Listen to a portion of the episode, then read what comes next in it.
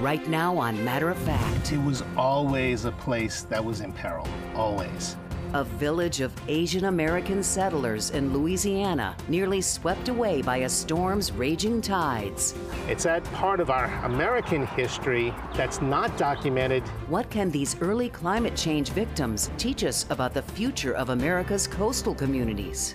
Plus, the world met her when she refused to give up her seat on the bus. I found that word accidental completely wrong. But the life of Rosa Parks started well before that moment and continued on, fighting for change.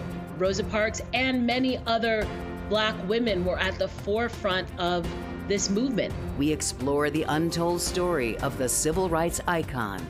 And millions of COVID 19 survivors are long haulers. This is our shadow pandemic. What's ahead for those who are still suffering when the rest of the world moves on?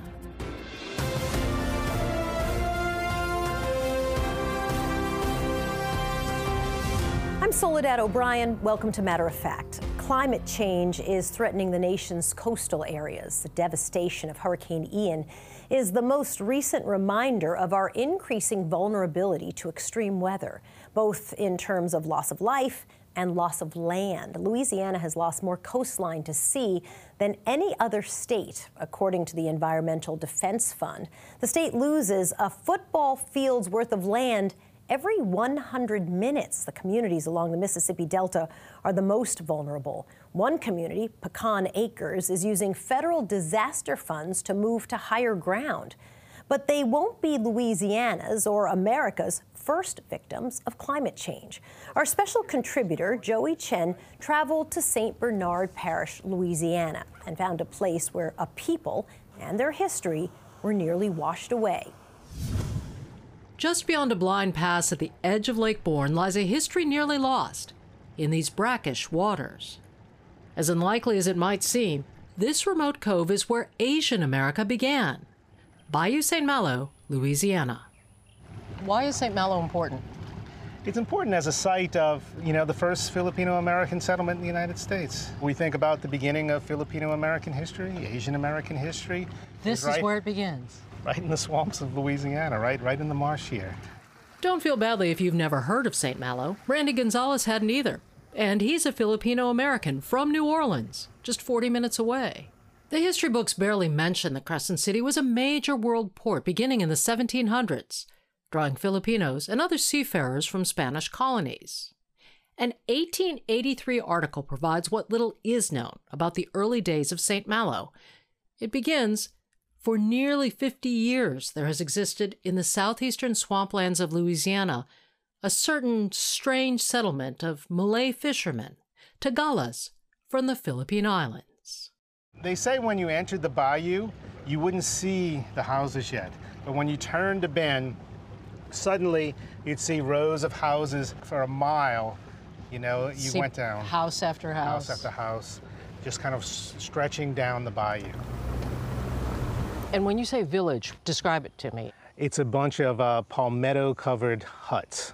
They were put on stilts, and they also, you know, had these kind of hat-shaped eaves, which were kind of familiar to the to the Philippines. Also familiar, fishing in the shallow waters, the shrimp dance to peel crustaceans from their shells, traditions and language brought from home, but with challenges that were familiar too. What happened to this community? Storms, right? The storms would destroy it, uh, you know, every 10 years probably. It wasn't worth it to live there anymore. The final blow was the 1893 hurricane. The October storm wiped out St. Malo, which at its peak included 150 Filipinos, mostly men. Manila Village and smaller fish camps also dotted the bayou, but in time, all were washed away. These were the first climate refugees.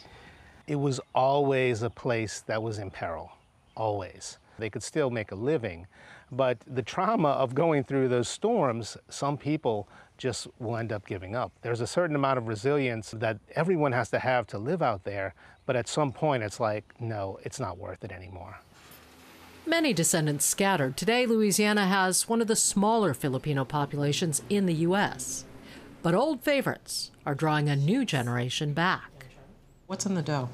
So it's just uh, rice flour, evaporated milk, coconut flakes. Jessica Bayuga knows the power her buñuelos and other family recipes have to draw Filipinos close. That's how I met my husband and um, how I met, how I still meet most Filipinos because they, they look for the food. There's new, younger Filipinos chefs cooking their mother's food or their grandmother's food, opening up their wounds and wanting to share their grandmother's cooking or um, and then tell us about it and tell us their stories. Today, St. Malo's story rests on higher and drier ground at the Isleños Museum that honors the early Canary Islanders who came here too. Both groups determined to save the stories of their communities. It's that part of, of our American history that's not documented in the newspapers, not documented by the government or the storytellers, but documented at the kitchen table. You know, out on the pier gutting some ducks or, you know, fish or whatever they're doing. Like those stories that get shared in those moments, I think are really part of the fabric of communities. And the thread that can save history from time and tide. For matter of fact, I'm Joey Chen in Bayou St. Malo. Next on Matter of Fact, this historian's book on the rebellious life of Mrs. Rosa Parks comes to the screen to dispel some long held myths. I was like, wait a second. She's a badass, right? What the first ever documentary reveals about Mrs. Parks as both leader and freedom fighter. And later, ever wonder what it's like on the surface of the moon or Mars? How Space Center Houston could give you a closer look from some front row seats. You're watching Matter of Fact, America's number one nationally syndicated public affairs news magazine.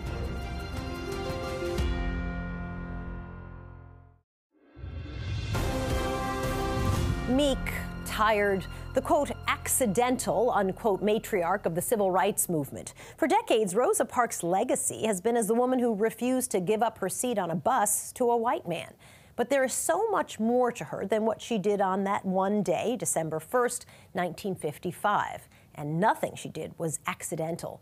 The book, The Rebellious Life of Mrs. Rosa Parks, digs into her decades long activism. The book is also the source for my new documentary by the same name. It's now out on Peacock. The author, Jeanne Theoharis, is a distinguished professor of political science at Brooklyn College, and she joins me now. To me, it really was so educational that every year you would do this big giant Twitter thread about Rosa Parks. How did that start for you? People love history threads, and it really is a way to get a lot of information to people in a fairly digestible manner. Kind of bring people into kind of the fullness of her story, and that everybody who thinks they know who she is, we get her wrong. I did not know 40 years in Detroit. Oh, I did not know Black Power. Oh, I did not know her global like vision. The New York Times, when they were writing about her death, called her the accidental matriarch. I'm curious why you think people are comfortable in describing her that way. I think it's a very American mythology, right? That you can kind of stumble onto history and change things. And I think she fits with that idea. One of the greatest through lines through her life is she's fighting injustice in the criminal legal system. From the 1930s really till her death, right? She's fighting police brutality. She's fighting wrongful accusations. She's fighting the way the law doesn't protect Black women. All of these things are issues we're still facing today. Probably the most inspiring thing I take from her is this ability to be discouraged and to keep going. And if we're going to talk about her superpower, it's that. Jeanne Theoharis, her book is The Rebellious Life of Mrs. Rosa Parks. Nice to talk to you.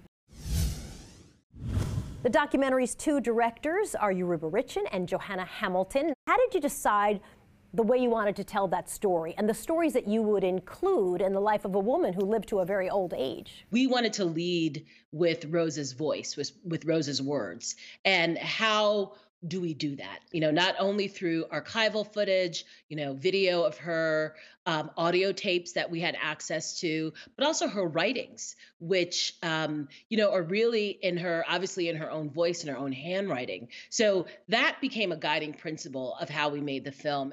Just a moment ago, Jean was explaining to us how she would get on Twitter annually to really tell everybody the stories of Rosa Parks that nobody knew. You know, we like simplistic stories, but history is this long continuum. She'd been an activist for 20 years. She'd been member, you know, the secretary of the NAACP for 10 years. She was well aware that they were seeking to bring litigation to end um, segregation on the buses. And so that particular day, that particular bus driver, and she thought, you know, I, I've had enough. I am not going to do this. She had no idea what would befall her, but she did know that there was an underpinning of organization in Montgomery.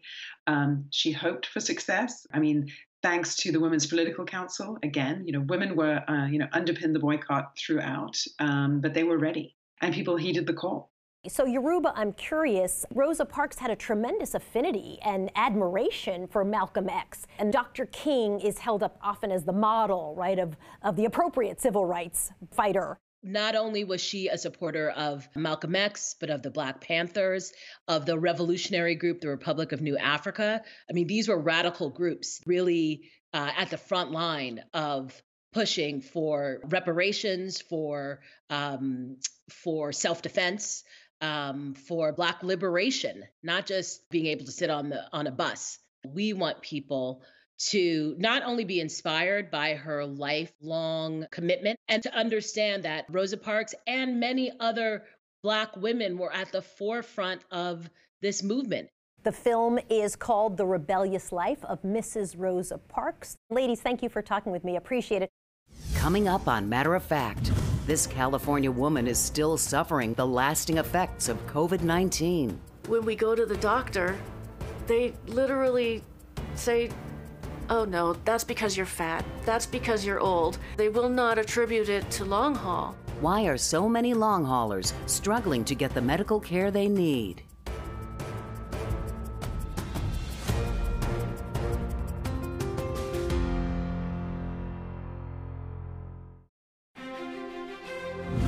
We've all noticed it fewer masks, no social distancing, and shorter quarantine times. The president even declared the pandemic over last month. But is it really? As of October 12th, the CDC reports we are averaging over 38,000 cases a day, down by almost 12% from the previous week. However, only 14.8 million Americans are boosted with the fall vaccine, and that's far below what public health officials want as the new subvariants spread putting more people at risk of contracting COVID and potentially becoming long haulers. The Census Bureau estimates about 16 million Americans have long COVID. Our correspondent, Dina Demetrius, looks at the impact of long COVID on one California woman's life and her battle for treatment. I like being independent and self sufficient, and a lot of that is gone in the recesses of what was once a more agile mind are Cindy Lee's memories of herself before contracting COVID. Since spring of 2020, Lee has been enduring the myriad frightening symptoms her COVID infection left behind. Even now, I get things that are new. My typical heart rate was 65 beats a minute, and all of a sudden, my heart rate's going up to 100, you know? And I'm thinking, am I having a heart attack? She went on heart medication. Then, within a few months, a parade of new symptoms came to stay. Blisters and rashes spontaneously appear, constant extreme fatigue, distorted vision, and significant brain fog. But, you know, the first one, I'm blanking again, and I apologize. I'm sorry I went blank again. I've lost track what we were talking about. I'm sorry. I can see the areas in which you're just so struggling to get through the conversation. There's like pressure in my in the front lobe of my brain is what it feels like and my eyes feel like they're being pressed down on. Mm-hmm. And then the blankness and the words start going away. Like so many long haulers, losing her health has also meant losing her livelihood. At 51 years old, Lee, a massage therapist, can now only manage a couple of clients a week. I'm just trying to get myself back up and working so I'm not a burden on anybody anymore. Lee's own burdens include visiting cardiologists, neurologists, neuro-ophthalmologists, and more. She says it's been a battle to even have them acknowledge she has long COVID, something Lee noticed her primary doctor recently added to her file. It's like they all admit that they know about long COVID, you know, yet when we go to the doctor, they literally say, oh no, that's because you're fat. That's because you're old. That's because it's always something else. They will not attribute it to long haul. Diana Berrent is the founder of Survivor Corps, a long hauler advocacy group she started in March 2020. It's now grown to roughly 200,000 members suffering from long COVID. People were being diagnosed with anxiety when they were actually having tachycardia. If you have a racing heartbeat that goes from 70 to 130 just because you stood up, and that's not in your head. Of the handful of long COVID clinics in the country, the one at Mayo Clinic, run by Dr. Ryan Hurt, is at the forefront of actually treating patients, linking both research and treatment. Using some of the medications that we've used for other uh, like disorders and diseases that impact the immune system, and some of these are autoimmune uh, disorders. And so we're trying to decrease the inflammatory response that we're seeing in these patients by using some of those traditional medicines. Hurt says the real story lies in PET scans, a test long haulers rarely get.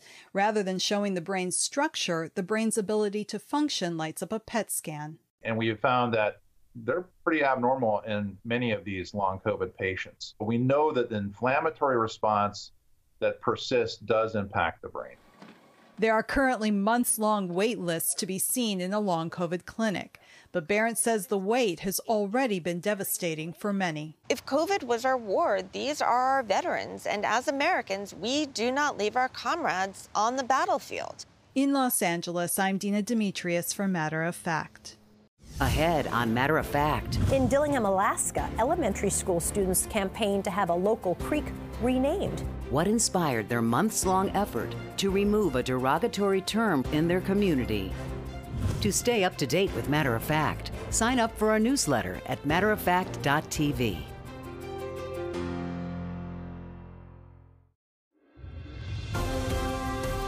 Words matter and words can inflict harm. And that's why Interior Secretary Deb Haaland formally declared squaw as a derogatory term.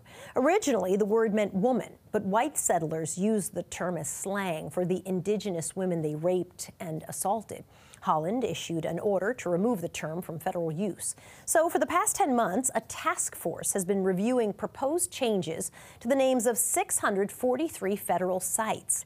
To mark the end of the process, Secretary Haaland penned an editorial in the Washington Post. She wrote, quote, America's public lands belong to all of us, and we have a responsibility to ensure that these lands are accessible and welcoming to everyone, end quote. So now it's up to individual states and communities to take similar action, and many are. A historic ski resort in California is now called Palisades Tahoe. The Golden State, along with Maine, Oregon, Minnesota, and Montana, have all passed legislation to remove the word from geographic and public places. In Dillingham, Alaska, elementary school students campaigned to have a local creek renamed.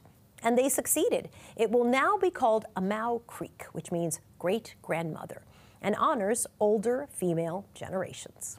Next on Matter of Fact, a look at what's coming to Space Center Houston It's kind of like a front row seat on the surface of the moon or Mars.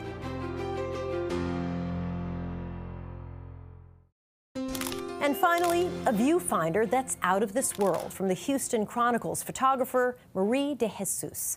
This week marks 30 years since Space Center Houston opened its doors. The nonprofit is NASA's Welcome Center and has served more than 24 million visitors, including me two weekends ago. To celebrate, Space Center Houston announced a 100 acre expansion project. There will be two active terrains that will replicate the look and the feel of the surfaces of the moon and Mars. The best part visitors will be able to watch astronauts train from an elevated exhibit hall. It's kind of like a front row seat.